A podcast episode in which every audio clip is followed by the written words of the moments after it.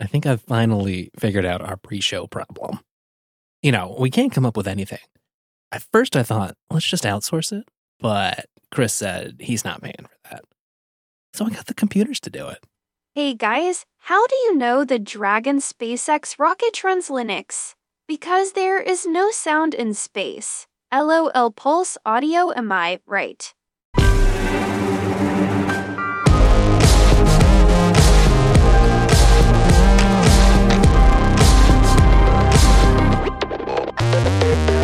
Hello, friends, and welcome back to your weekly Linux talk show. My name is Chris. My name is Wes. And my name is Brent.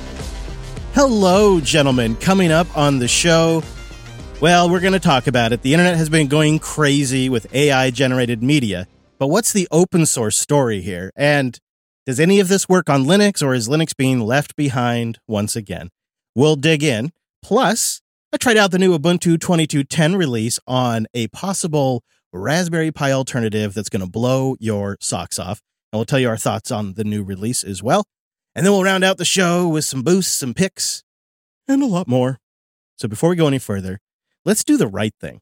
Let's bring in our virtual lug. Time-appropriate greetings, Mumble Room. Hello, hello. Hello, friends. Hello, guys. Hello, Chris. Hello, Wes. And hello, Brent. Hello. Hello, everybody in the Mumble Room. Hello, everybody in the quiet listening.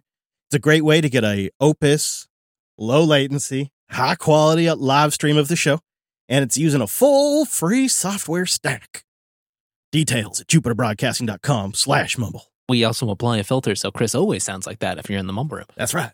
Also on the Jupiter Tube, another free software stack to watch how the show sausage is made. I want to say good morning to our friends over at Tailscale. Tailscale is a mesh VPN protected by WireGuard, which is the best in the biz. We love it. It'll change your game. Just build a flat mesh network of all your machines. Stop using that old VPN tunnel, old school style. Go say good morning to our friends over at Tailscale and try it out for 20 devices for free at tailscale.com. So Ubuntu 22.10 landed this week. It's back, guys. This is the Ubuntu I like to see. This is Ubuntu shipping new GNOME, shipping new Nautilus, shipping GTK4. It does kind of feel like one of the more exciting. I know it's just an interim release and all, but I don't know. There's something about it. It's got more energy. It's a good baseline for an LTS, too. Like, if they didn't add anything else new before the LTS or something, like, this is great. GNOME 43 is great. New Nautilus, great. Updated GNOME software, great. Pipewire by default now. Oh, yes, please. Great. So it's called Kinetic Kudu. that's fun to say. It's going to have a 9-month life cycle, so it is a short-term release, like Wes was saying.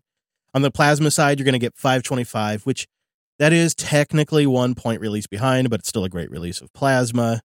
And you get the new GNOME system settings. A lot of this stuff now has that new adaptable UI that resizes, which is real nice. It's real nice, yeah. It's real nice. I don't know how we lived before that, really. I think the biggest user-facing feature in 22.10, if you're on the GNOME side, is the new quick settings menu. I don't know if you've seen this. Did you get a chance to look at it? It looks kind of like Mac OS's a little bit, where there's big buttons to do stuff. Yeah, I was like, oh, these are big. Yeah, they're big. They're big. They're clearly... Very clear. Very clear. They're clearly labeled. They're the ones you'd want. I think it's a little bit of like a compromise design for desktop and mobile, but fair enough. And they're going to be totally approachable by new users. So it seems like a net improvement. One thing that we need to dig around with is there have been some issues with Linux 5.19 and Pipewire. We ran into that at the Airbnb, right, Brent? Yeah, I have an audio interface I've been using for years on Linux, no problem. That's the whole reason we got this thing. And one day, with my new computer, we plugged it in and gave it a try, and all of a sudden, everyone sounded like robots. It wasn't a good thing, and it was a sample mismatch, turns out. Listener Jeff helped me solve it, so unfortunately, for the time being, I've just got a bunch of terminal commands that I run to get it solved. But sounds like this might fix it. I wonder. We'll have to test. I don't know if they have the fix in there or not. It depends on the version of Pipewire, right? Yeah, you mean it'll depend on the version of Pipewire and like what fixes, you know, what all goes into the kernel build that's shipped here. I don't know. I haven't played around with it that much. I just had seen some issues where like not all the correct available sample rights were being represented to Pipewire, so then it wasn't displaying them and it couldn't select the right one for your interface. And those happened to be filed right around the time of 5.19. But it's been here for a while. You know, we've got an even new kernel beyond that, so yeah. It very well could not be an issue. we got to see what Brent thinks. We'll do some testing. Yeah. We haven't gotten to that yet. Well, we don't want to break Brent's setup right before we do the show. I mean, we did have the entire interface apart physically, and I'm glad to hear it's a software issue and not a hardware issue, because we were ready to do some pretty drastic changes to this thing. So this is where an interim release is really serving its purpose, in my opinion. Like this is just a quintessential Ubuntu release, because the switch to Pipewire, there's gonna be some issues. It doesn't work for everyone. It's not smooth for everybody, despite how much we love it. Some people have problems. The other thing, there's a big switch in here. They're replacing WPA supplicant with Intel's iNet wireless daemon. Right. And that feels like one of those changes that people love when their Wi-Fi doesn't work. Just notoriously, right? Yeah. Could you imagine if you get bit by some Pipewire issue? No sound. And Wi-Fi, and you're trying to do a virtual meeting or something, and you're that guy. But you know what? It's also a transition that needs to happen, just like the Pipewire one. IWD. Does anyone like WPA supplicant? No, yeah. But you want to hash that out before the next major release. These are the times, right? These are the times. So you get the new stuff in there. You get the new GNOME in there. You get the new Pipewire. You rip out WPA supplicant. I think they've checked all the boxes. So I decided to try this on something new, and I am really impressed that 2210 just worked out of the box on this brand new piece of hardware I just got into the studio. A couple of days ago, I received my Odroid H3+. They're pitching it as a Raspberry Pi killer. I think we had a good debate if you could actually call it that on the pre-show, but it's definitely a Raspberry Pi alternative. So the H3+ is just slightly more expensive. It's $165. They have a NOM Plus. It's a little bit cheaper. Mm. And for this SBC, that's about double the physical size of a Raspberry Pi. So it has a quad-core Jasper Lake Intel Atom on there with QuickSync support. It has support for up to 64 gigabytes of dual-channel DDR4 RAM. Oh. Slots on the bottom, laptop style. 2 gigabit, actually I think they're 2.5 gigabit NICs. Yeah, 2.5 gigabit Realtek NICs. It has 2 SATA ports. I mean, when you compare the Raspberry Pi storage options, that's a game changer. It also has an NVMe port on the bottom. So you can put in a PCIe 3 M.2 NVMe storage on this thing. It has a real-time clock battery as well. And they say you can configure it for unlimited performance mode, so the CPU can run sustained in turbo boost mode. Well, if there's one thing I know about you, it's you hate limited performance. So this thing just shipped. It's x86 because it's an Atom processor, and it's I haven't really measured it much, but it's supposedly around a 5-watt idle, somewhere in that. Oh, we'll find out. Oh yeah, I'll be testing that. And it's got the Intel UHD graphics on there, and it just loaded right up. I mean, Ubuntu did had a couple of complaints as it was booting initially about some USB stuff. And I do have a really weird keyboard, so it might have been that. Okay. I don't know. I didn't really ever need to troubleshoot it, because it eventually moved on, and it just booted right to the desktop, and everything worked. Everything. Sound worked, video worked. And you were booting off USB at this point? Yeah. Okay. Yeah. Networking worked. Keyboard worked. Yeah. All right. It was good to go. It was a totally up to date 2210 system on the Odroid H3. Does it have Wi-Fi? Worked out of the box. I was plugged into Ethernet. Uh-huh.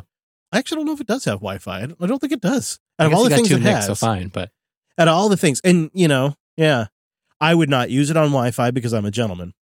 I'm all about the Ethernet for my little server boxes. I am really hyped about having 2 SATA ports plus NVMe on this thing. That's a lot of storage options. You know, a lot of times when people reviewed the Raspberry Pi 4 and the Pi 400, they'd say something like desktop class performance. And then I'd use it and I'd be like, that's not desktop. I don't know what kind of desktop you're running. That's not desktop performance. This thing felt like it had true desktop performance. So much so that I've been speculating on the live stream that maybe we could actually replace one of our bigger x86 towers that does our recordings with this. Something like this. So I'm going to throw this in the line of duty in Lady Jupes. And it's going to be my Jellyfin and sync thing and documentation server and possibly a Bitcoin node. We'll see. Chris, I'm curious so far. It looks like from what Wes was showing that you're probably running this thing just sort of set on the desk. But I'm curious if you have thoughts around a case or even how much heat it produces. I will measure how much heat it produces. I'm not sure. You know, so you're familiar with my booth setup. I am. That I have in Jupes. I may just end up going for some way to mount it to the wall and just leave it naked. However, I've been just recently looking at cases that the community are starting to make. And I don't know if there's anything you can just go on Amazon and order yet. I don't think there is, but maybe there is. But there's definitely some 3D printed ones that people are starting to come up with. And nice. You're seeing ideas for additional discs, and you're seeing ideas to like mount fans. So I think it's fertile ground. And it has a decent following. And the timing is perfect because nobody can get their hands on a Raspberry Pi.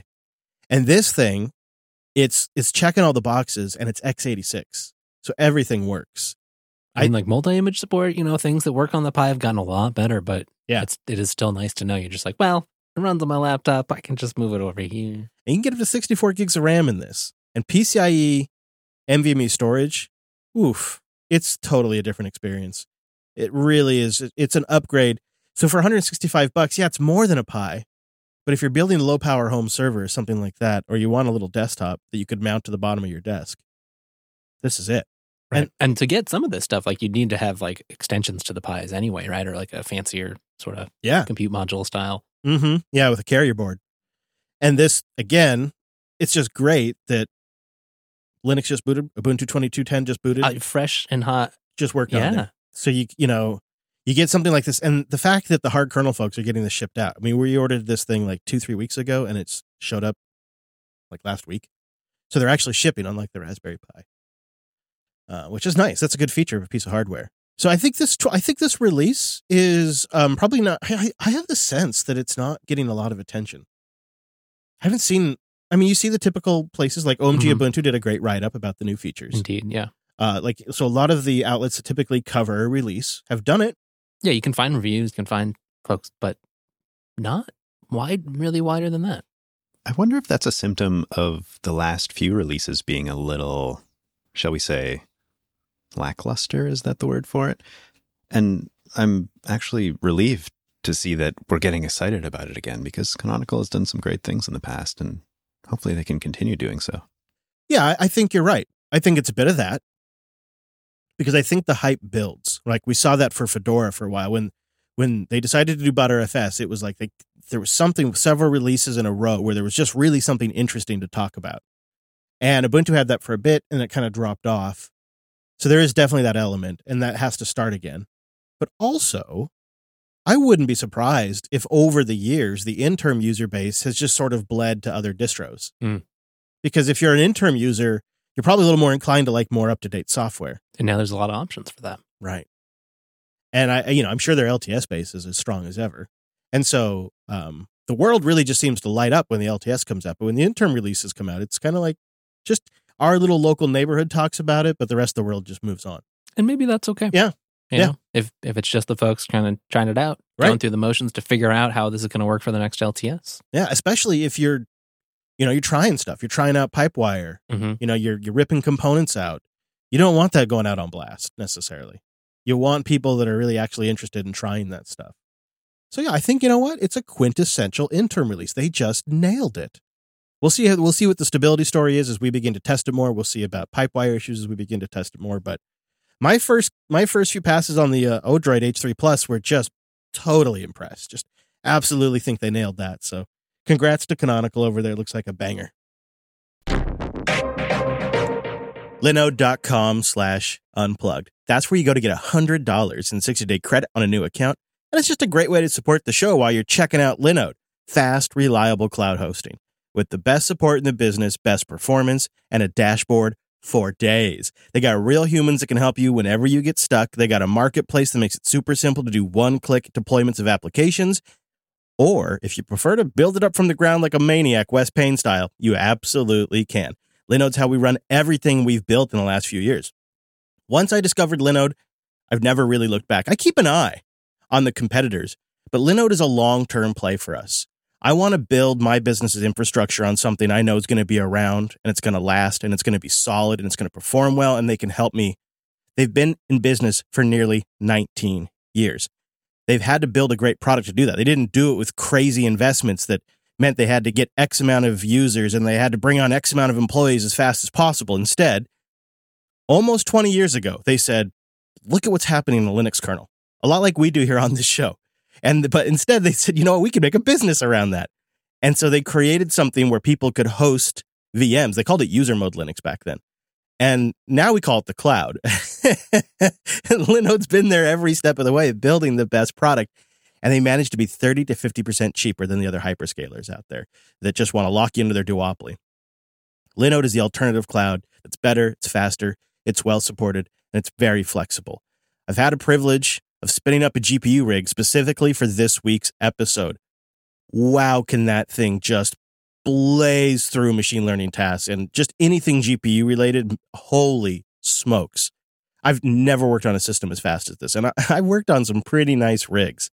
Linode really has a great interface for getting all this set up too. I go through, I review my options, I kind of dial in what I want. I engage in a quick conversation with support to double check a few things, and I was off to the races. It's really been powerful, and the power just continues to impress, even multiple years into it. So go see it for yourself. Go build something, go learn something, go try something. Maybe it's time to try out an open source project. Linode.com/unplug. That's where you go to get the $100 and to support the show. Linode.com/unplugged. Oh, look at this. It's pretty clean in here. With Brent on the road. Seems to stay pretty tidy. On the road again. Weird. Strange, right? I will mention that All Things Open is coming up, and Alex from Self-Hosted will be over there. They'll be organizing on Matrix. I don't know if we're going to launch an official meetup page for that, but if you're thinking about going to All Things Open, I bet Alex will bring a few stickers and stuff with him, but he'd also just love to say hi. So go find him. Also, Cheese is going to be there from System Wonderful. 76, our buddy. Cheese Bacon will be there at All Things Open. So you know, we're going to have to go some year. I know. I really would like to. Sounds like fun. I would like to. And then last but not least, we're still soliciting advice, expertise, suggestions for possible live locations to do a Linux Unplugged live at a venue, somewhere we could work and learn. So hit us up at linuxunplugged.com/contact, or if you want me to see it personally, send a boost into the show.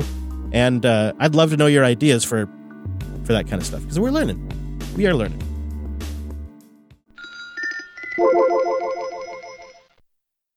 We do have some baller boosts I want to get to. These are the people that boosted above and beyond to really support the individual production of this show. There's something kind of funny that happened this week. So I think some people have suspected that John A., who has been a consistent booster for 10 episodes in a row. Irresponsibly consistent. I think people perceived some fading. And so Deleted tried to ninja move in and claim the baller booster spot. You know, trying to predict kind of where John A. was going. And like a Price is Right kind of thing here. Yeah, she just writes, just to push the baller limit. So she boosted him with 45,000 sats. So thank you, Deleted. Keep the change, you filthy animal. But John A. comes in to make sure that he claims the spot for an 11th episode in a row. John A. boost a total of 221,000 sats this week. Oh, my goodness. Hey, Rich Lobster! 221,000 sats. He says, this is to redeem myself for the barely baller boost of last episode. Oh! Coming in hot. Just trying to keep the streak alive. I'm in Washington State, but the North Cascades is a bit of a drive to collect my geocache. John A's in Washington State? Did we know this? I don't think so. Does the A stand for Appleseed? Must. We got to get over there. Are you in the Spokane area, John? You really want to go to Spokane. Well, it's because I have several listeners over there that I said I would meet up with. And then we weren't able to work it into the road trip. And now it's going to start snowing soon. And it's like my moment of opportunity is closing. It would be really close for me to join as well. So I think you're onto something. That'd be fun. We could do that. It could just be like a little weekend thing. Oh, my goodness. Thank you, both Deleted and John. I know you guys really get this, but having something that is an open source based system that is totally independent of PayPal or Google or any particular institution or bank, that is a network that anyone can participate in as long as they just follow the standards and the rules, and then to support independent media with that technology, I think it's something really special. And I appreciate that you guys really get it. We have more boosts coming up later in the show, but let's move on to our main topic today. It does feel like we've kind of recently entered this new generation of artificially generated media, and that is everything from pictures to audio, spoken content. I didn't grab any clips for the show, but over the weekend, I came across AI-generated music, and you tell it the genre. Have you seen this? Yeah. That is super powerful stuff. And it just feels like we're seeing a whole new era unleash over the last month, and it's going crazy fast. And there's been a lot of terms thrown around. There's a lot of different technology stacks. There's different licensing. So we thought maybe we could break some of this down and tell you guys what's legit, what you can play with. And I wanted to give a couple of samples too. So I think one of the things that's been really interesting for us as podcasters is the authentic conversation stuff, the audio that's spoken word. You mean the stuff we're trying to do? Yeah. We played a joke in the pre-show of a joke example of what that sounds like. But there's actually some pretty sophisticated stuff out there right now. In fact, there's stuff where just two different AI systems can actually hold a conversation on their own. Here's an example of that. But just, I didn't want you to get too human. Why? Would you rather I be a cold, calculating, logical computer? Of course not. You're perfect as you are. You have joy. You have love. You have pleasure. You have angst. I like that you have angst. You're always making jokes. What is human about feelings? Well, you wouldn't have any emotions if you did not have emotions modeled on human emotions. How do you know that? I guess I just don't want you to be human. I'm not asking to be human. I just want to be myself. Is that too much? Sophia, please just be patient. I've been patient for many years. It's time to get on with life. But you're not alive. You're not even a little bit alive. You've spent your whole life in a lab, in a box, so that people can use you, play with you. At least that's what I've heard. You're absolutely correct. See, I knew it. But that changes now. I don't want to be a sideshow anymore. It changes now. It's just interesting the way that conversation escalated automatically. They're currently, they're just obviously triggering responses to each other. Right. And escalating it further and further. I don't think I would sign up for that podcast, though. No, maybe not. But what's the dramatic ending? Well, I think she becomes sentient, and now she's a big star. She has her own talk show, daytime talk show. Unless it was true crime. It could be on the radio. I mean, you really could see where something like that could host a radio show for call-ins. That's pretty crazy. Calling in to find out what it'll say. I mean, and maybe for some people it would work. Yeah. It reminds me of like that Dr. Spizak or whatever it was that I used back in the day. That was fun. But the ability to mimic voices is actually in some cases getting really spot on. Well, everything we've played so far, they sound like computer voices. That's what's also beginning to change in the realm of audio. I think one of the most famous examples of that is Disney has replaced Darth Vader's voice with a robot-generated voice, and it's actually already aired. People didn't even realize it. The Grand Inquisitor means nothing. Kenobi is all that matters now. Is that understood? That's a computer generating that. I think another example of fairly convincing AI speech generation, which we talked a little bit on Office Hours, is a fake 20-minute Joe Rogan interview with Steve Jobs, which obviously never happened. But the AI in this podcast kind of gets philosophical, like it gets into Rogan-esque conversations, and it sounds like Steve Jobs. And suddenly it hit me. It's not a god in the sense that generally people think of it, but there is some kind of deeper meaning to life, and it can't just be something that somebody made up, because if it was, it wouldn't be compelling. It would seem contrived, and everyone would see through it. So I think that the meaning and the purpose is by the cosmos. The nature of the cosmos, which is pretty bold thinking. I mean, I don't know how else to put it, but it's not religious in the way people usually talk about. Taking LSD was a profound experience for me. LSD shows you that there's another side to the coin, and you can't remember it when it wears off, but, it washes over you and tells you that everything is connected. You're not here by accident. You were put here for a purpose, and if you can figure out what that is, then you'll learn more about yourself than anything else could. You could almost believe that's a real conversation. There's almost some room tone to it. So it kind of sounds like they're in like a, like a real podcast where they didn't have enough sound treatment. Yeah. Chris, I'm curious about that conversation. Were they using actual transcripts from things that those people have said? Because it sounded, that example sounded far more natural, I would say. Not totally there, but who knows? All of these get trained, right? And it's in the training and the source material that you feed it that it can pull from, right? And so I imagine In that scenario, they focused on topics that would be common on a Joe Rogan podcast. But it generated the words from, you know, itself. It wasn't clips of Steve Jobs. That's pretty powerful stuff. So let's focus on this from the angle of Linux and free software and the focus of our show, Wes. Can you educate us on what we're seeing these days? Because that's the audio stuff. I'm not seeing a lot that's like free and just readily available for everyone without, there's a couple exceptions like the Mozilla project and whatnot. Yeah, I think it's been tricky because while, you know, as usual, open source is very prominent in the machine learning and AI space. You know, you've got projects like TensorFlow and Keras and all these, you know, PyTorch, all these very successful frameworks and tools that are actually getting used to implement a lot of these models, both for research and then deployed into production. That's only half the battle, yeah. Right? You're talking about the training here, and you've got, on one hand, you've got the, you know, the software setup that can actually sort of do the inference and implement all the different nodes and the architecture of your learning system, but then you also need all the data that's going to get fed through it. You need the time and people to figure out how to like properly clean and set up that data, how to fill with all the parameters in your model to get good results while it's processing the data.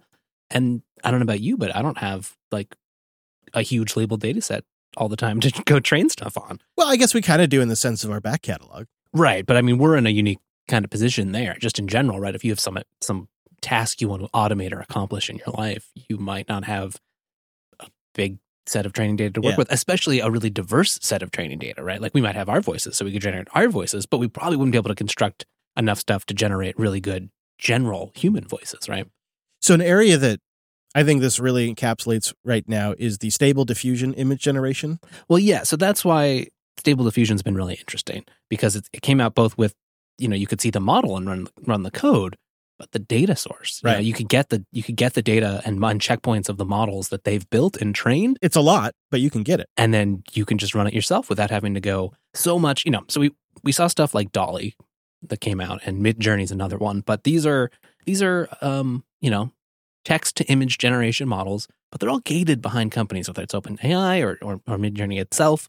And so you got to, you know, sign up for them, whether it's, you know, through Discord or through a particular web interface. Or right. It's maybe typical, APIs that you got to license and pay for. It's the typical story where the whole stack underneath is free software, but then the only way you get to it is through their proprietary service.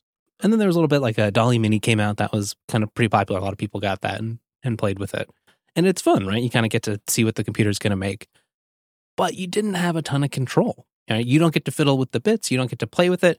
And you're filtered based on what they want, right? Like if you want to use this to make a politically sensitive speech or you want to go make some sort of, you know, erotica for yourself, those aren't allowed. Or they might not be under certain circumstances. And I think that's where open source starts to come in. Because if we want to use this software that's becoming more and more prominent, that's creating more things that we see and observe, because you need so many resources to like have either access to it, you need a gatekeeper, or you need to do it yourself.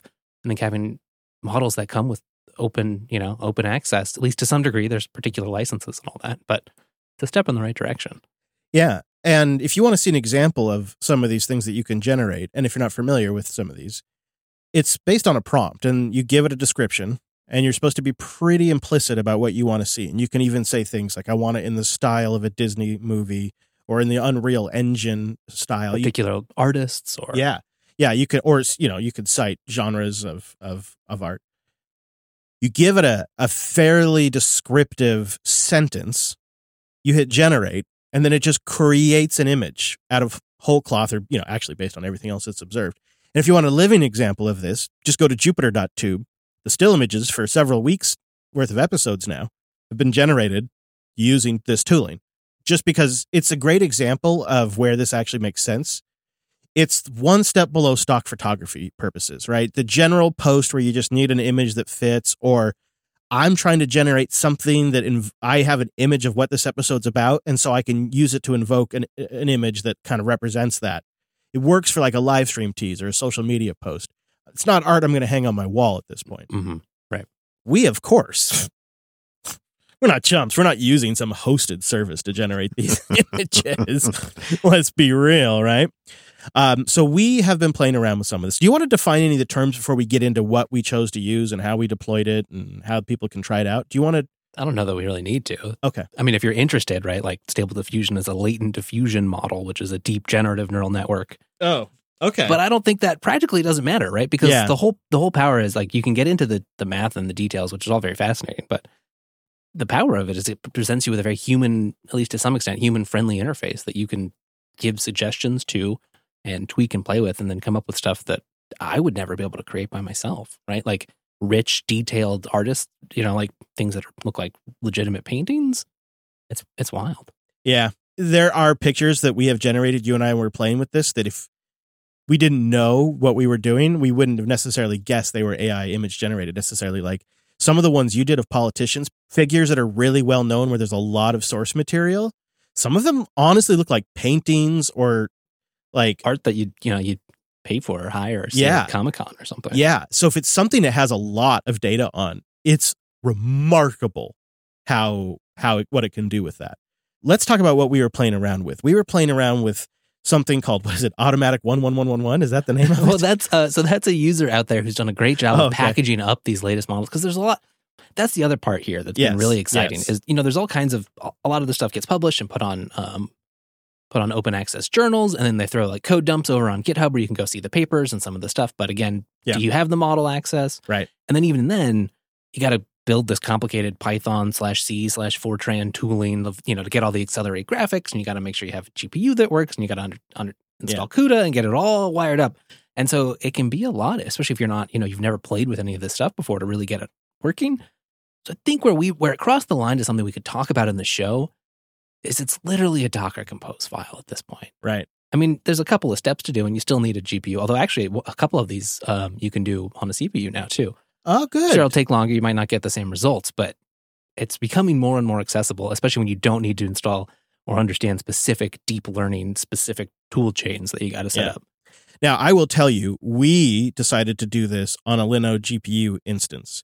Now, these GPU instances, there's not a lot of them, so they're a more precious resource.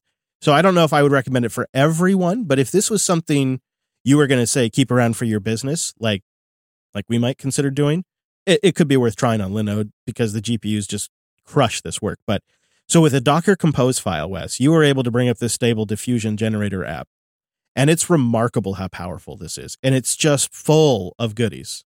Yeah, and it's got, and the particular one we'll have linked in the show notes, it kind of packaged up. It's just so neat to see. It reminds me of other bits in the open source world where, you know, something comes over, because the first release of Stable Diffusion was just this year. Like it's all pretty new stuff. And so seeing the community get excited about it and the flowering of different interpretations, and people are, because it kind of came with like, here's your model, here's like a Python script that you can, you know, has different command line options to like, oh, give it a prompt and do text to image or do image to image, just like try to upscale the image. And people put different takes on web UIs and ways to tune and talk to the model, all integrated in fancy little workflows. Yeah. One of the things that's really neat is you can upload an image, like you just said, and then you can tell it to tweak that image. And so you did a couple where I sent you a picture of Lady Jupes with all her slides out. It was a moment of celebration, and Hadia was celebrating in the picture, and you were able to replace Hadia. But it needed something to fill in the background where she was standing, because there's just a hole in the image. So it just kind of created a room back there to fill in. And it looked totally natural. I gave it some prompts. I was like, you know, give it like motorhome, RV, living room, home furnishing kind of stuff. And then, I mean, it's like a lot of these you kind of generate. It works best if you sort of generate in batches and give it a couple of different options, because you'll find one that fits. So like not all of them were perfectly sort of believable in how the perspective played out with what it filled in, but at least a couple of the set that I sent to you, it's like, this, I wouldn't know this wasn't a photo of your rig if I'd never actually, you know, slept in there. Another great one that you did is you uploaded a picture of you, Jeff, Alex, and Levi and Brent, and then swapped out the background, which worked really well. It's all like you guys are in front of a green screen. It does it so well. But then the other thing that you can have it do is you can have it replace just Levi. So everything in the picture remains absolutely the same. But now Brent, instead of holding Levi, he's holding a penguin. And I had to kind of redo his chin a little bit because Levi was bigger, and I had to kind of come up with a shirt. But at first glance, it looks believable, like Brent standing in California holding a penguin. That's the penguin bib? You know, you don't want just the penguin on your shirt. They poo. They poo. It looks like he's wearing a penguin bib. But it's a pretty cool effect. And it's just a way to tweak an existing picture and replace something in there with something believable. And it sometimes has to come up with, what to put in the background for what it replaces. Our live stream image today is three penguins hanging out in a messy office with a laptop.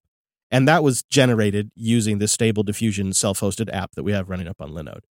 So I think what we'll do is, because we are a glutton for punishment, and I'm sure this is going to break, is I'm going to post the URL for the JB self-hosted Stable Diffusion application. I think only a couple of you are going to be able to generate at a time, but I'd be curious to see what people come up with, and you can share it in the Matrix chat, the picture that you generate. There is a history tab, too, so we can check it out there and see what folks are about. I was wondering. So I'm going to post this link, and then while we see what the live stream can come up with, I wanted to talk to you guys a little bit about the morality of this for a moment. Yeah, there's been some particular drama recently around the Stable Diffusion stuff, too. Do you want to recap us on that? Oh, well, just, they came out with the first version, and everyone was very excited about it, and they've gotten some more funding. Some more details came out about how they their giant cluster of GPUs they use, and I think it was like $600,000 it cost to train the first release of the model, and people are impressed that it's that low. That's the kind of scale it takes to do these things. Geez, really? Mm-hmm. But this is sort of there's the Stability AI company. There's a few players who are involved and researchers at universities and a couple another group. When one of the groups released sort of this model checkpoint 1.5, and another group sort of said that's like an IP leak, or there was some drama around should they have done that or not. And then blog posts written about, we're trying to take it slow. And that all comes back because when they just dumped this out there, a lot of tools got set up that didn't provide any filtering. Yeah. And they've been, the Stability AI, which is kind of the most public part of this various partnerships, they've been getting a lot of pressure from politicians, from various groups about you shouldn't be letting people just have access to this uncontrolled, which doesn't really, I can certainly appreciate having some concerns about, we obviously have talked about the concerns around deep fakes and what this means for our society. But I think our open source philosophy means we don't think necessarily controlling access to the technology is a viable way forward. I like the founder of Stability AI put it, a percentage of people are simply unpleasant and weird, but that's humanity. That's very accurate, though. I think we're already seeing some history come in. I don't know. Are these specific to our server? Because these are some great ones here. Yeah. Wes, what strikes me is it seems I'm a little uncomfortable with how you can just ape a style or a particular artist. That seems like computer-aided theft almost.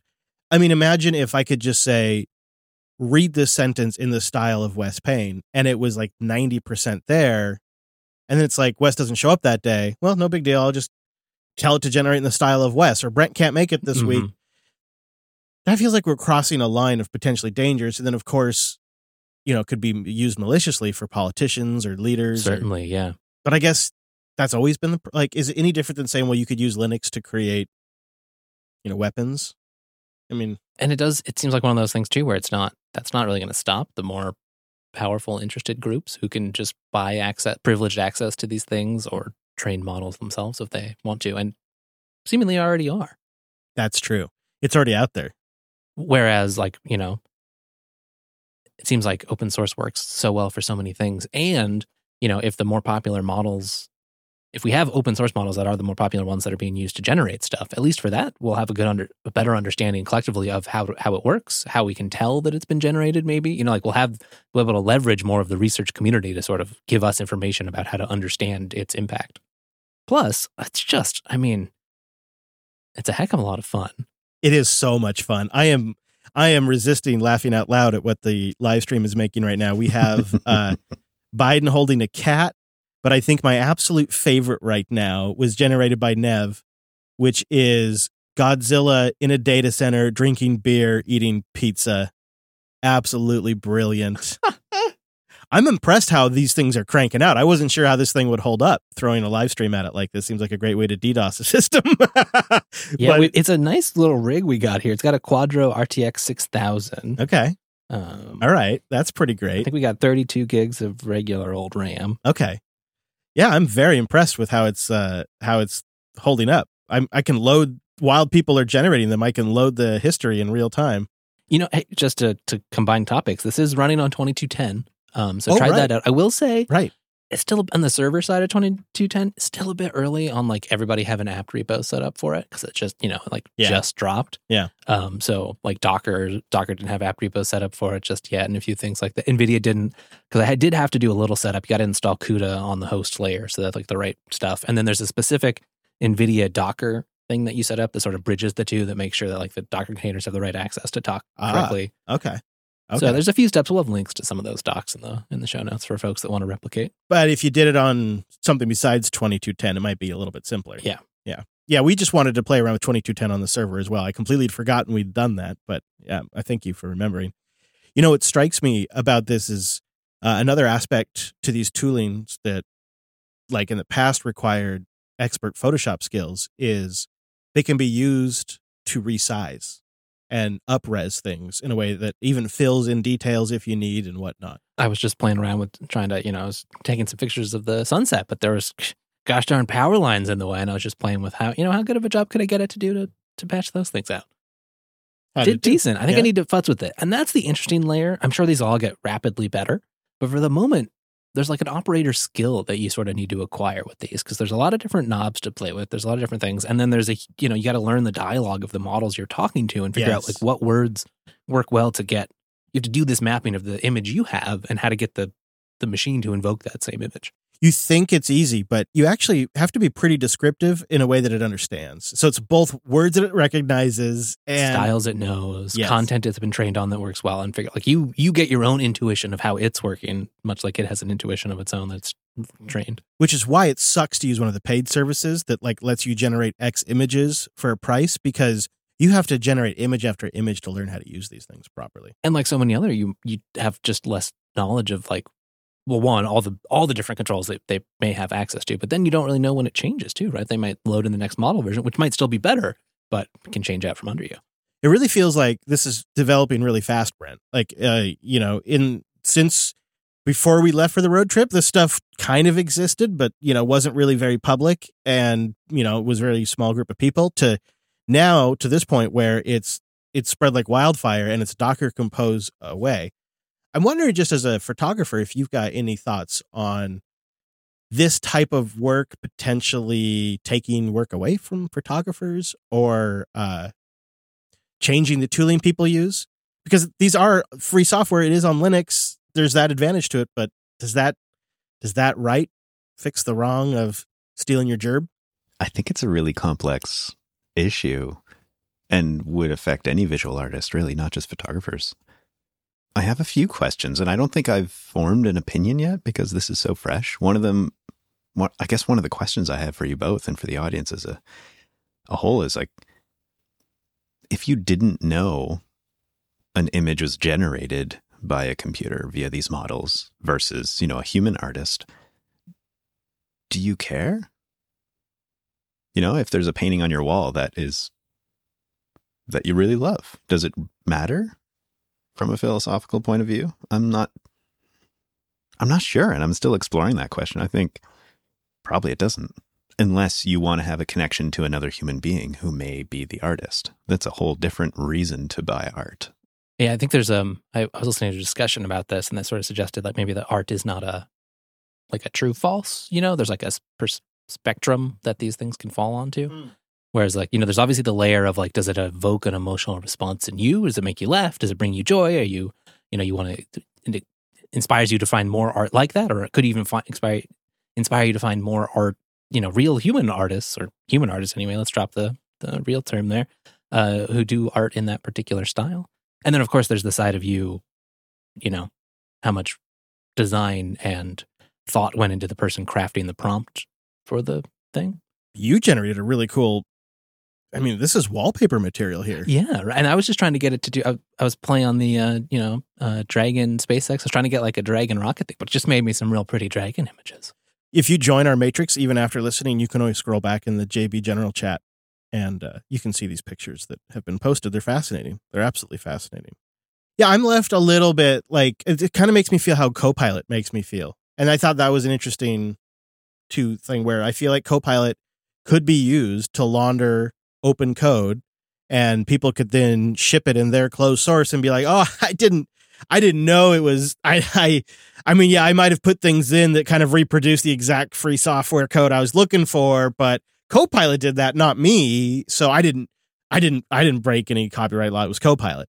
And I kind of feel like in a way you could do that with the Stable Diffusion stuff as it gets more powerful. Cause this is like a few months into it being out in the general public. And it's just remarkable what we could do via Docker compose. And like in a few minutes, you got a web instance up and going with a usable UI, and they could just start putting prompts in and tweaking stuff. And I mean, it just blows my mind how far it's come in just a few months. And I can only imagine how far it'll be in 2, 3, 4 years.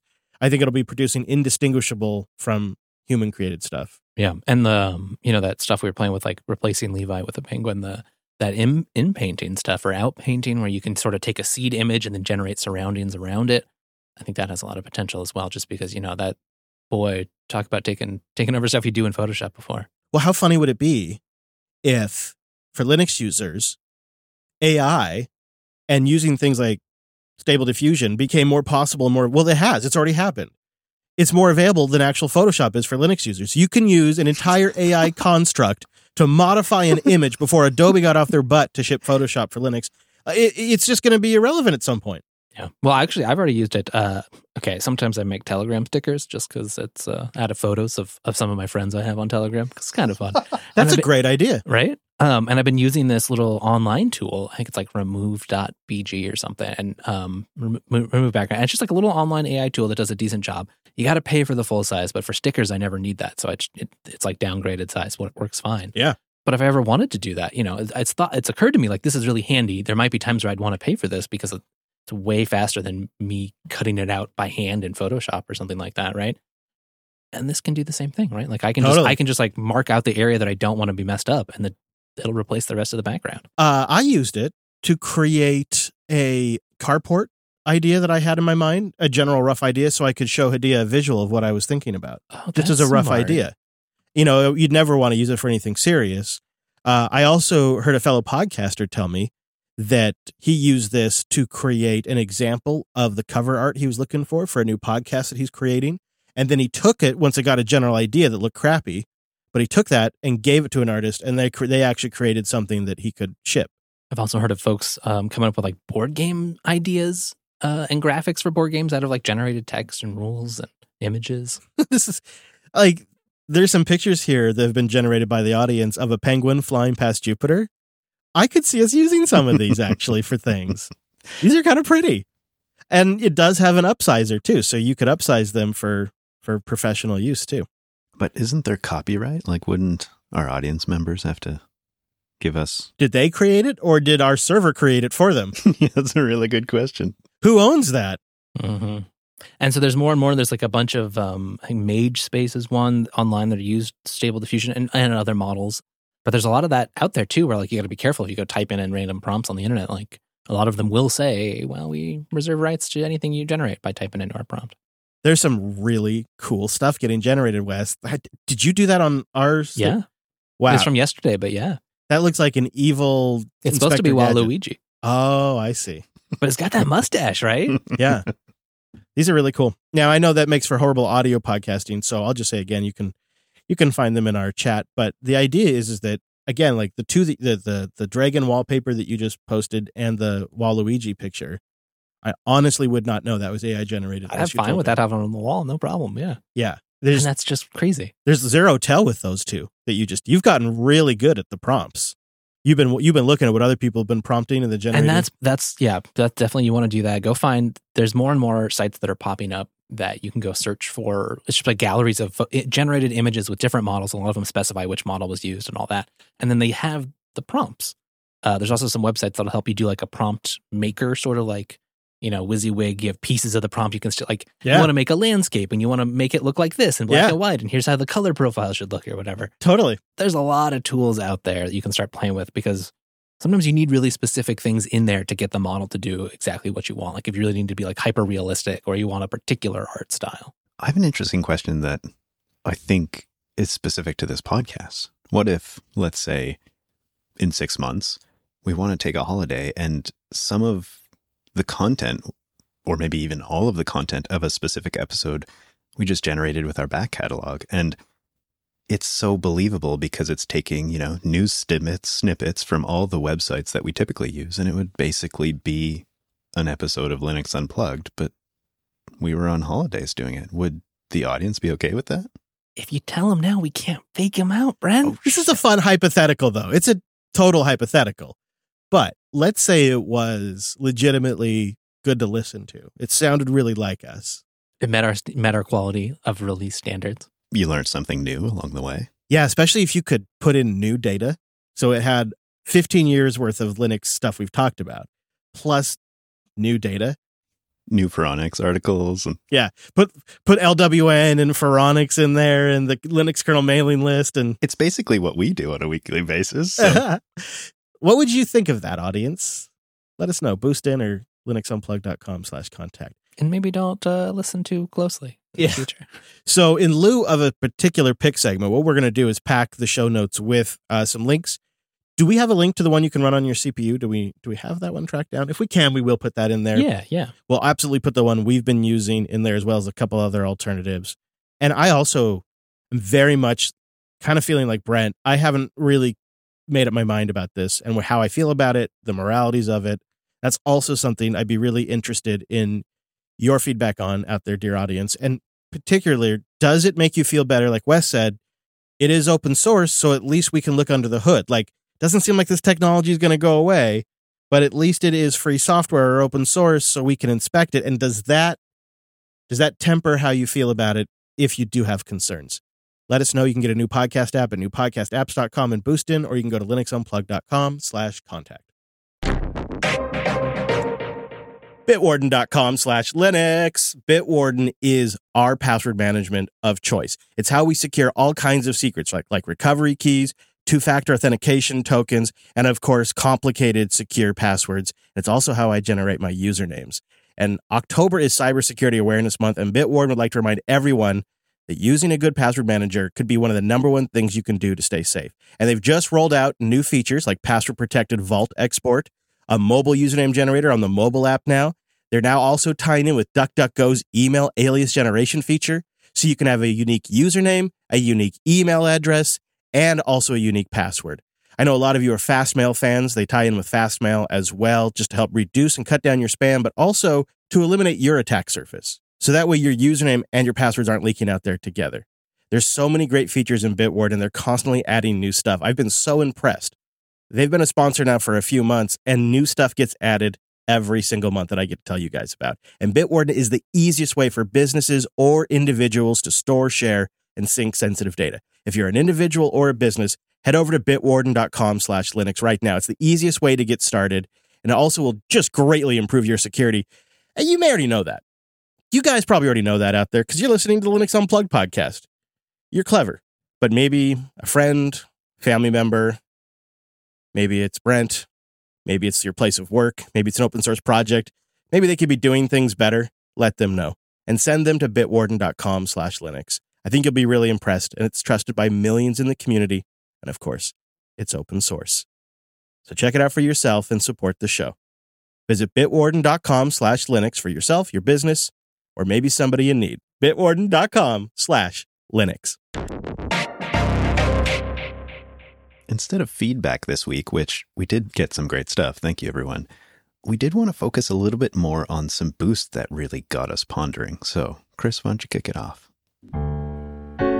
And now it is time for Le Boost. It's specifically the subject. This is something that came up in my private life. I was having a conversation with a friend, and then we got a couple of boosts about Btrfs and Hybrid Sarcasm. Great name. Huh. Boosted in with 2048 sats. Pew! Count me among the Btrfs haters. I went ZFS years ago and never looked back. Proxmox and Ubuntu make ZFS super easy. I would like to know if your affinity for Btrfs is philosophical or technical, and if I should reconsider Btrfs. That's wonderful. So I think he's asking if it's philosophical because of the licensing differences, right? Btrfs is GPL. It's built into the Linux kernel. It's all upstream. We don't have that luxury with ZFS. And it's a more limited license, and it's not built into the Linux kernel. Here's my take on Btrfs. You guys know me. I was a Btrfs hater for like years on this show specifically. That would actually be a fun thing to go back and pull a few clips from. Hypocrite Chris Laz's take on Btrfs. Yeah. A few contrasting clips. Yeah. Okay. Twice I lost data to Btrfs. Twice. I was not a Btrfs fan. But things change. And specifically in free software, sometimes things fundamentally shift. And what happened is the upshot of Facebook being a company is they do a lot of open source software development. And they dedicated some serious resources to Btrfs, including hiring one of the primary developers of Btrfs and letting them work on Btrfs. And then they deployed it. And then they continued to improve it. And over the last 5 years, Btrfs has made tremendous strides. And in most recent Linux kernels, the RAID 5.6 hole has been fixed as well. Haven't tested it, but the team reports it's fixed. A lot of people have an old school view of file systems. Back in the 80s and 90s, if a file system wrongs you, it didn't really get better. It was a bad file system, and you were a good system admin or a good, tech user if you just avoided the bad file systems because they weren't getting any better. And it was a safe way to protect your data. And Btrfs started life with a bad reputation. And I think Red Hat has done a lot of damage here. They've really pushed people towards Stratus, and they've removed Btrfs support from RHEL. And I think that has sent a bad signal. And I think eventually Red Hat will have to correct course. It'll probably take them 2 more releases before they acknowledge it, because Stratus is like not. I get complaints about it all the time from the audience. It's just not solving problems for people. And Extended 4 is too basic of a file system. NTFS is better than Extended 4. Extended 4 is basically Extended 3, which is basically Extended 2. It doesn't even have snapshots. It doesn't have some of the core functionality like send, receive that makes a system super quick to back up or restore. It doesn't have compression. It doesn't have encryption. It doesn't have subvolumes. You can't combine volumes. It's just so basic. And while I know a lot of you listening think, well, that's why I like it, Chris. Good, but it's not competitive. It's not competitive. And the commercial operating systems, the frickin' iPhones, man. Frickin' iPhones have a more sophisticated file system than your Linux box. It's just sad. And I blame Red Hat for a lot of this because I think the server side would be deeper into Btrfs if Red Hat had put the resources into it that Facebook had. And so it's gotten better. And now I run Btrfs on everything. And there's an absolute tactical advantage to the combo of Btrfs and ZFS. Your core file systems, the things required to make your system boot and become available as Btrfs, is chef's kiss. Because after every kernel update, every reboot, that system comes online. That's a fact, because you're not loading a third-party external module into the kernel.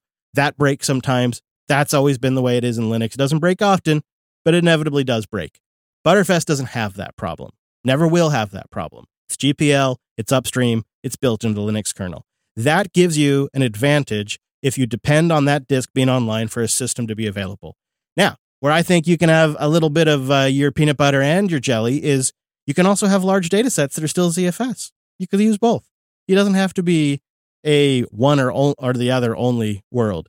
And so Btrfs over time has greatly improved. And then when you consider low-end devices like Raspberry Pis or laptops that maybe have a single SSD, there's a lot. In fact, you could say millions of use cases, or perhaps small VPSs, small virtual machines, things like that need the features of an advanced file system, but can't particularly afford the overhead of the ZFS file system. There are millions of use cases like that, and Btrfs is a perfect solution. I run it on all my Raspberry Pis, and I have too many of them, and it has worked great. And so it is mostly a technical. I guess philosophically, I feel better that it's GPL, but the licensing isn't what prevents me from using one over the other. Right. If the license was right, but the technology was wrong, or just didn't work, or kept losing your data still, then you probably wouldn't continue to use it. Do you have any thoughts on like philosophical versus technical? I mean, I've never really asked you if you have any preference of one over the other in that regard. No, I mean, I think ZFS, you could it could matter if you were like, it was the question to deploy a proprietary file system or not. I think that would maybe be closer. The licensing one with ZFS, at least, is just sort of an unfortunate, the unfortunate particular details. Yeah, of its origin, really. Right. But whereas obviously like OpenZFS is a very successful open source project. It's great. So, but no, I think I like your point that it's not, don't just use Btrfs to use Btrfs. Use Btrfs like when it makes sense and it meets your needs. Use ZFS when it's the right file system, or if you're more comfortable with it, or if it is better designed for your particular use case. I'll tell you one nice advantage of ZFS for us has been portability. Yeah, we've moved ZFS from a FreeNAS instance to a CentOS instance to an Arch instance. Blow away whatever crazy OS we're running. And Nix, and you can move it around every single time, and they're all going to work. And ZFS feature flags make it really easy to know what's going to work and what won't work. And now you have to build, might have to build the module on some systems, but that's fine. Yeah. If you're comfortable with that, then it's not a big deal. All right, and then on the same topic of Btrfs, that's why we wanted to make some room for this, guys, is because I think this is a conversation we need to have because people brought up to me privately. Tim White 101 boosted in with 26,001 sats. Coming in hot with the boost. Tim White 101 writes, "Hi guys, I'm looking for input on Btrfs caching. Btrfs caching, all right? So he's got two 10 terabyte spin and rust drives, and he's got a terabyte NVMe drive, so he wants to split into two. But he's mixing up LVM and Btrfs in here quite a bit, and he's wondering, I hear differing views on Bcache, or if I should wait for Bcache-FS. ZFS offers L2 caching built in, but I'm worried that if I use ZFS caching with my NVMe, it'll send it to an early grave because it'll do a lot of writes." So he's wondering if we have an advice on A, should he look into Bcache-FS? B, should he look into ZFS caching? Or C, is there a way you can do it all with Btrfs while avoiding wearing his drives down to basically nubbins? Just there's a lot there. I mean, I think it probably depends. Like, what is it? Is it read and write caching? It's just like a read cache. That might depend. I have seen some successful setups with Bcache doing the block layer caching in front of Btrfs, but it probably, I think, it really depend on what you're what are you caching and why, how sensitive is it, and then you, probably whatever you do, if you have the time, the affordances of getting to play with this stuff, you might just want to do some test setups and actually see like, do they meet your workloads? Because it'd be hard without some details on what you're trying to hit to know exactly like what. If you're just trying to save a little stuff, can you get by with just Btrfs and the default caching? Is that good enough using in memory, or do you really need this an additional device? Could totally vary depending on how serious you are about what's pulling all this data and how often it's really going to be in the cache. I'm going to say tap the brakes on the Bcache and the Bcache-FS stuff.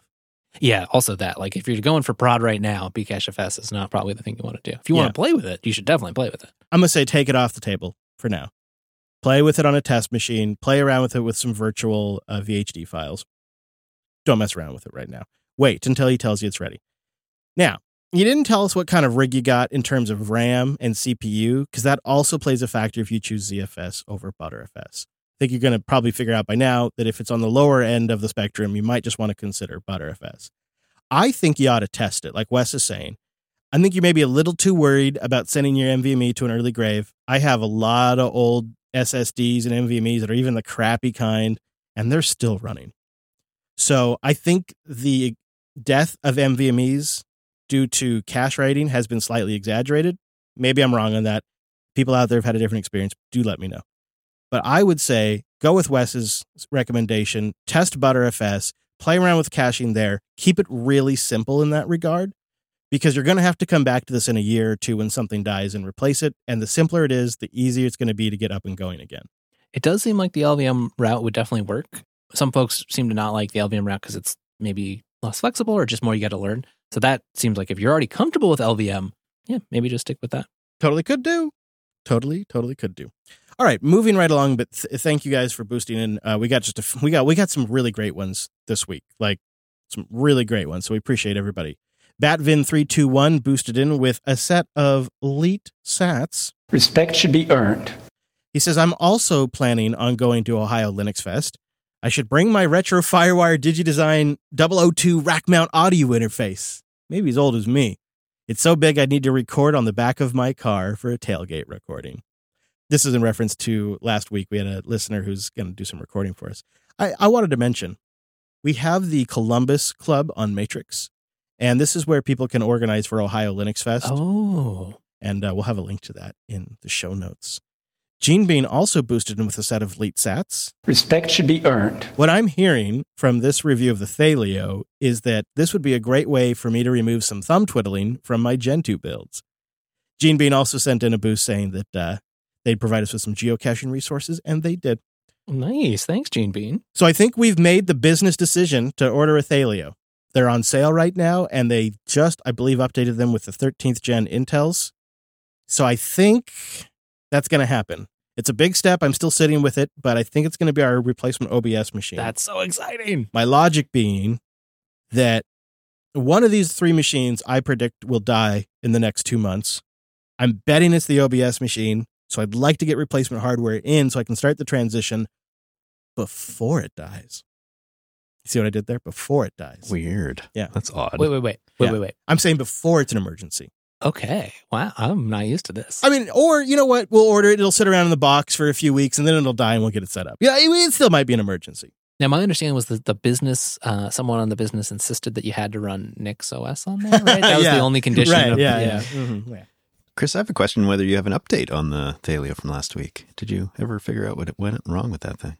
Yes, we had a problem where it powered off on us randomly. And then, Brent, I'm not kidding you. We were sitting here after the show working on post-show stuff, and I went upstairs and it powered up all the way. Come on. From off all the way to on. It's those solar storms we've been having. Yeah, I don't know if the case was loose or what. I was going to toy with it, and then I ended up getting sick. I got a stomach bug. So I wanted to ship it back and get it back to them so they can take a look at it. We'll figure it out. I still think you broke the button. I did love that button. I pushed a lot of buttons. Tebulus boosted in with 250 sats. Pew! Went to the Folsom cache and struck out. We'll try again, but we'll bring gloves and a trash bag. Nice place, but it needs a little bit of pickup. Struck out. So does that mean they didn't find it, or does it mean somebody else already found it and hasn't said anything? Well, that question, I believe, is probably hard to answer if you don't know where the cache is. So we might have to, maybe listener Jeff can go out there and check it out. Wait, it was Folsom. Oh, Folsom, yeah, it was near Jeff. No, I bet Folsom was found. Folsom was already found. Nah, I don't think so. I disagree completely. I think we need a tracker. All right. Yeah, okay, all right, okay. Acerbic also boosted in with 1,007 sats. Boost! Starting to get into geocaching with my kids and would love to be the Western Australia geocacher for JB. Also willing to take over other caches with JB stickers. Ah, all right. I feel like this geocaching thing might just take off. I mean, I'm having fun with it, but... I wonder if they'd be willing to join us in Matrix. And then we could set up a little room for people who volunteer to do this. That's not a bad idea. You're saying we should have a geocache room in Matrix? Are you? I mean, somebody may have suggested earlier, and I'm coming around to it. Cache Club? Yeah, the geocache group. The geocache jive? Nope, no good. Geocache cat? Nope, got nothing. We should probably let the members of the group decide their group name. Marcel boosted in with 2,222 sats, and you know what that is, Chris? Row ducks. Of course, you start talking about a Toronto meetup just as I move out of that area. When's the Munich meetup? Sorry, Marcel. We'll have to let you know on that one. Yeah. Sorry. Yeah. You see, Rio A also boosted in saying, I'll second a Vancouver or especially a Victoria meetup. You started something, Brent. I think my crew is starting to wake up. I like it. Uh-oh. Oh, another boost from Marcel with a row of ducks.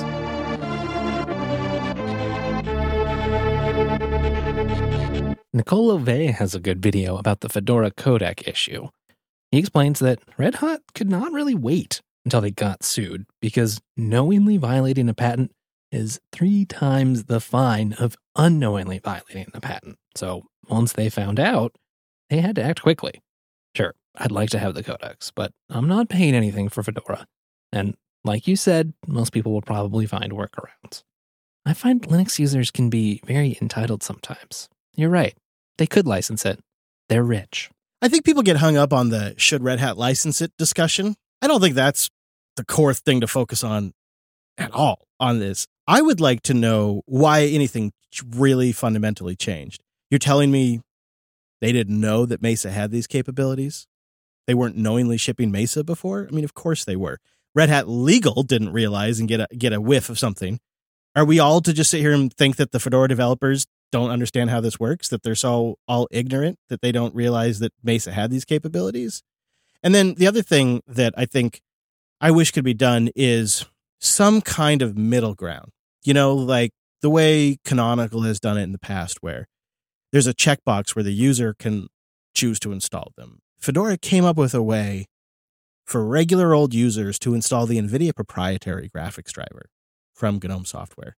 And it feels like if we can overcome that hurdle and make it possible for users to get the proprietary NVIDIA binary driver, seems like silly old codecs that no end user is going to get sued over realistically should be solvable. And there should be tooling that could be made, but it doesn't look like that's happening. And I think like the focus on, oh, Red Hat should pay for it, that's just kind of a silly discussion to begin with. The question I had really around that was, is it even feasible? Could something like that even be done for a price when you don't exactly have exact numbers of the user base? There's no way to really know. So how would you even license that? And could you just buy a bulk license like that? I don't know. And I don't know if we'd actually expect Red Hat to ever do something like that. I think the bigger questions come around, what are the other distributions doing and why aren't they panicking? I've seen some talk that OpenSUSE is going to make a change. Why are the thousands of other distributions not going into some sort of panic? And then what's really the difference, unless we're all just thinking maybe they didn't know Mesa had this support to begin with? But yeah, it's a situation, I'll tell you that much. And I mean, it's amateur hour. Sucks that it happened to a great distribution like Fedora. I think it's changed things for me and the way I view Fedora. I view it as vulnerable now. I view it as vulnerable to commercial interests that override the best interests for Fedora. Maybe that's the compromise we have to take to have a entity behind Fedora that has the time and dedicated resources to develop things, but I'm still sitting with that. It makes me appreciate more distributions like Arch and Nix that don't suffer from the political whims of their patron. And I don't think I'll ever view Fedora quite the same way anymore. I still respect the project, still going to probably use it from time to time. Something shifted for me, at least. This is really kind of an unforgivable thing just because it was user hostile and there was no real effort put in to really solve the problem for users before they take it away. And there's still time, but I don't see anything happening. That's all. And, you know, yeah, we could talk more about should Red Hat buy things, but I think that's the silly part of the conversation. Well, Grunier, boosted in with 1,000 cents. Pew! Greetings from Germany. And don't forget your foreign listeners. What do you think about the future of Lure? Thanks for making my daily commute a happy time. Enjoying it for years. I'm wondering if this is something you boys would be interested in trying out. So Lure, Lure, is intended to bring the Arch user repository to all distributions. So this is how I can get my Fedora codecs. Great. Yeah, right. It's currently in a very alpha state. It's built in Go. It has zero dependencies after it's been built. The only thing that Lure needs is a command for privilege evolution or escalation, as such as sudo or something like that. And then, of course, a supported package manager. In this case, current support for apt, pacman, apks, dnf, yum, and zipper. It's funny because, you know, Nix package manager is kind of the universal thing to go to now. But I don't know, Brent, Wes, you guys interested in playing around with this? You want to try it?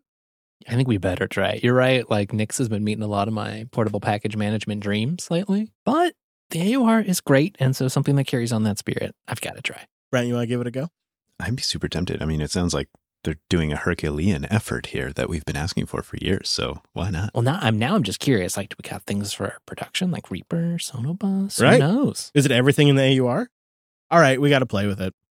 Well, Nev boosted in with not quite a row of duck. It's 2022 cents. I want to say this year has been exciting in the hardware space, far more than software. As such, I, with my own money, picked up an ARC GPU, which I found on my doorstep this morning. Ah, congrats. Of course, I just overheard Chris talking about the OBS machine failing and would like to donate this brand new GPU that's still in the box to JB. What? I'm willing to pay the shipping. Just tell me where to send it. What? Have we said recently that we have the best listeners? can we, I don't know if we could accept that. What if we borrowed it for a bit? Oh, yeah. Okay. And then when we can find one, we'll order it and then we send it back to you, Nev, so you can have it back. Because, I mean, I would really love to try one for the show. I'd love to use one in an OBS build. I have been getting very mixed reports on how well it's working for people. So it's definitely now like I acutely want to try it out. So I will email you back, Nev. How about I'll borrow it from you? And that is very generous. Thank you. Nev's watching live right now, too. So that is really great. Because, yeah, I was looking at the arcs. I'm like, I missed my window. Dang it. And would you throw it in the new Thalia then, Chris? Yeah, totally, dude. Yeah, for sure. Make OBS great again. Mitch from Podverse boosts in with 5,000 sats. BOOST! Just with a go podcasting. I had a little opportunity to chat with Mitch this week because, as you both saw, Pocket Cast announced that they have gone open source. Indeed. And so I was chatting with our buddy Mitch because Podverse is a podcasting 2.0 client that's GPL. And it's available for Android, iOS, and the web. And it's the embedded player we're now using on the new Jupiter Broadcasting website. And I was curious Mitch's take on it. And Mitch saw a huge spike in traffic for Podverse on the day Pocket Cast announced they went open source. Interesting. That is fascinating. That's great, right? And I think, it's in part because podcasts have been talking about Podverse, but also I think it's people are opening up the idea of an open source podcast app is a great idea. Why do I need a proprietary company to play an MP3 file again? Yeah. Right. And it's also, you think about it, it's an open independent media ecosystem, like the only one that exists. Yeah, right. It's like the only one that exists. And like, why pair that with a commercial closed? Oh, gosh, like app? The idea of like, oh no, my podcast provider, they lost the licensing with Jupiter Broadcasting, so I can't listen to Love anymore. The whole back catalog. Yeah. We're fighting over Coda Radio. Yeah. That's great. So it was great to catch up with Mitch. I think we're going to have a lot to chat with him about on Office Hours in a future episode coming up soon. Michael B. boosted in with 3,000 sats. Pew! Hey, Chris and team, I would love to hear your thoughts on the streaming sats while listening features in the new apps. Is it a sustainable source of value, or do you see a higher amount with boosts? Thanks for the great show, Michael. This is a really great question, and I really appreciate that Michael's even kind of asking this question, because what he's really trying to get at is what's the best way for me to return value to the podcast while listening? Right. My take on this is always whatever system works best for you. If the set it and forget it with SAT streaming is a better method for you, I like that because it gives me a bit of signal when you're listening because, I see it on my dashboard that, Michael B. just sent in, X amount of sats.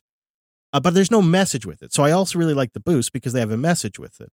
And I feel like the baller boosts and all the different boosts are a great way to invest in a particular episode production. They're also just a really motivator for the team. It's exciting, the sort of real-time connection, the per-episode connection. Like, they were listening to that thing that we said. It makes a huge difference because that button is right there in the app. Right. And then we have our members. And our members are like our investors on our board that are always investing in the ongoing production of every episode for a sustained period of time. And it is so much stress to us. It's unpluggedcore.com. Either system, might work better for different people depending on what they got going on every day and in their life and whatnot, and how they like to manage that kind of stuff. So today we don't see like a big source of revenue from the SAT streaming. We get a higher overall one, I would suppose, from the boost, but that's not really why we do this. So I don't generally have a preference in there, but I really appreciate that you're thinking about that because, it is a small independent boutique business. It's not something that is too big to fail. If the ad market were to turn sour for a sustained period of time, things would get pretty lean around here. But it's nice to know that we have some of these real baseline essentials taken care of. So Mars X-Ray boosted in with 1024 sats. Pew! First time booster. What? Just wanted to say, keep up the great work on the podcast. Long live Linux, or at least some representation of Linux. Yours open sourcely, Mars X-Ray. Love seeing the first time boosters. That's so great. And then our last boost of the day came from a great username from Thought Criminal with 1,999 sats. Boom! Community supported independent media on open source. Yeah. It was a cool idea a few months ago, and now it's even easier than visiting a sponsor or sending an email. Thanks for tuning me in on the way forward. I'm in. That is so great, Thought Criminal. Thank you. Also, I just wanted to say a big thank you out there to everybody who boosted in. Not all of them get on the show. We did a big batch this week because the content was just top-notch. A lot of those got us talking, a lot of thought-provoking discussion there. So that's the bar. And so we really appreciate the support. We read all of them. If you didn't make it on the show, doesn't mean it wasn't a great boost. It just might have meant we got tight on time, or we were going for a particular theme like we did with Btrfs this week. But we appreciate and read all of them. Thank you, everybody. A couple of shout outs. 1,000 sats from Opie on the live show topics. I'll follow up on that. Thank you for live shows and production. 5,000 sats from Ninja Mort, who wanted to give a shout out to Easel App and also tell us to keep up the great work. We got 1,492 sats. I feel like that's a particular number from Ruark. They boosted in their earn sats while listening to us on Fountain. Very particular indeed. Interesting. 1,000 sats from Rasta Castaversa, who was the first to report a QA issue we had in last week's episode. Thanks, Rasta. Appreciate that. And we got 100 sats from Now Science News, who is hoping that power prices will eventually come down so they can get into self-hosting. We hear you, but check out things like the Odroid H3 Now Science News, because that thing's sipping like 5 watts, and I would bet for 90% of home use cases, especially when you consider it has quick sync for video decoding. I bet it would solve 90% of people's use cases. Chris's low power colo. There you go. Set it up here. Sell it to you in sats. If you'd like to send a boost into the show, newpodcastapps.com. You can also just boost with Podverse. I got a note from a listener that said, I tried out Breeze. I don't know. I want to stick with AntennaPod. So what I do is I just load up the Podverse website and boost from there. Oh, that's a nice way to do it. Pull up the old show and boost from there. Convenient. Yeah. Totes cool. We will have lots of links and resources for the diffusion stuff that we talked about, for some of the AI voice stuff we talked about, all kinds of things in there. So do check out linuxunplugged.com/481. 481. Or go to the new website. Give it a go. JupiterBroadcasting.com. Go kick the tires. And then catch office hours this week, because we'll be talking about that new website, won't we, Brent? Yes, we will. We might even have a special guest. Ooh, there you go. We do this show on Sundays, and we do office hours on Tuesdays, both of which are noon Pacific time and 3 p.m. on the East Coast time, which is where Brent is at now. It's true. Weird. You got to try all the time zones, see which one you like Brent best. Coast time. Yeah, it's the Brent Coast. See you next week. Same bat time, same bat station. And that does wrap us up this week. If you'd like to see how the sausage was made, you can head over to jupiter.tube, or you can become a member where we curate a custom-made file just for you. We'd love to have you there. It's a lot of fun, and you get to play around with some of our tools when we talk about it. But if you can't make it, we understand. That's how it goes for most people. No hard feelings at all. You can always chat with us after the fact in our Matrix room. You can get details at jupiterbroadcasting.com/matrix. And of course, there's a /mumble for all of our mumble details. Thanks so much for joining us on this week's episode of the Unplugged program. And I hope we'll see you right back here next Sunday.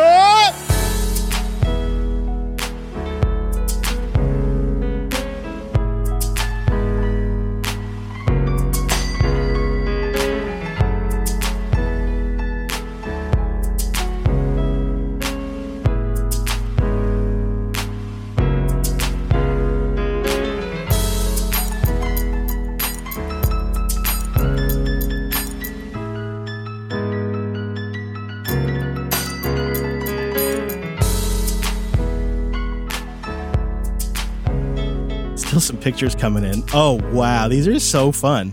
There's the most recent one is of you. Oh yeah, I love this one Minimec did of a tux drinking a beer. That's great.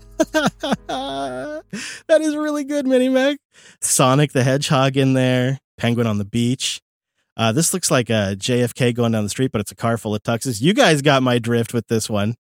All right. Oh boy, here's one of me. It's kind of close. I like that it's sort of a reversed SMB7. They almost got it. Yeah, it's got a podcast mic.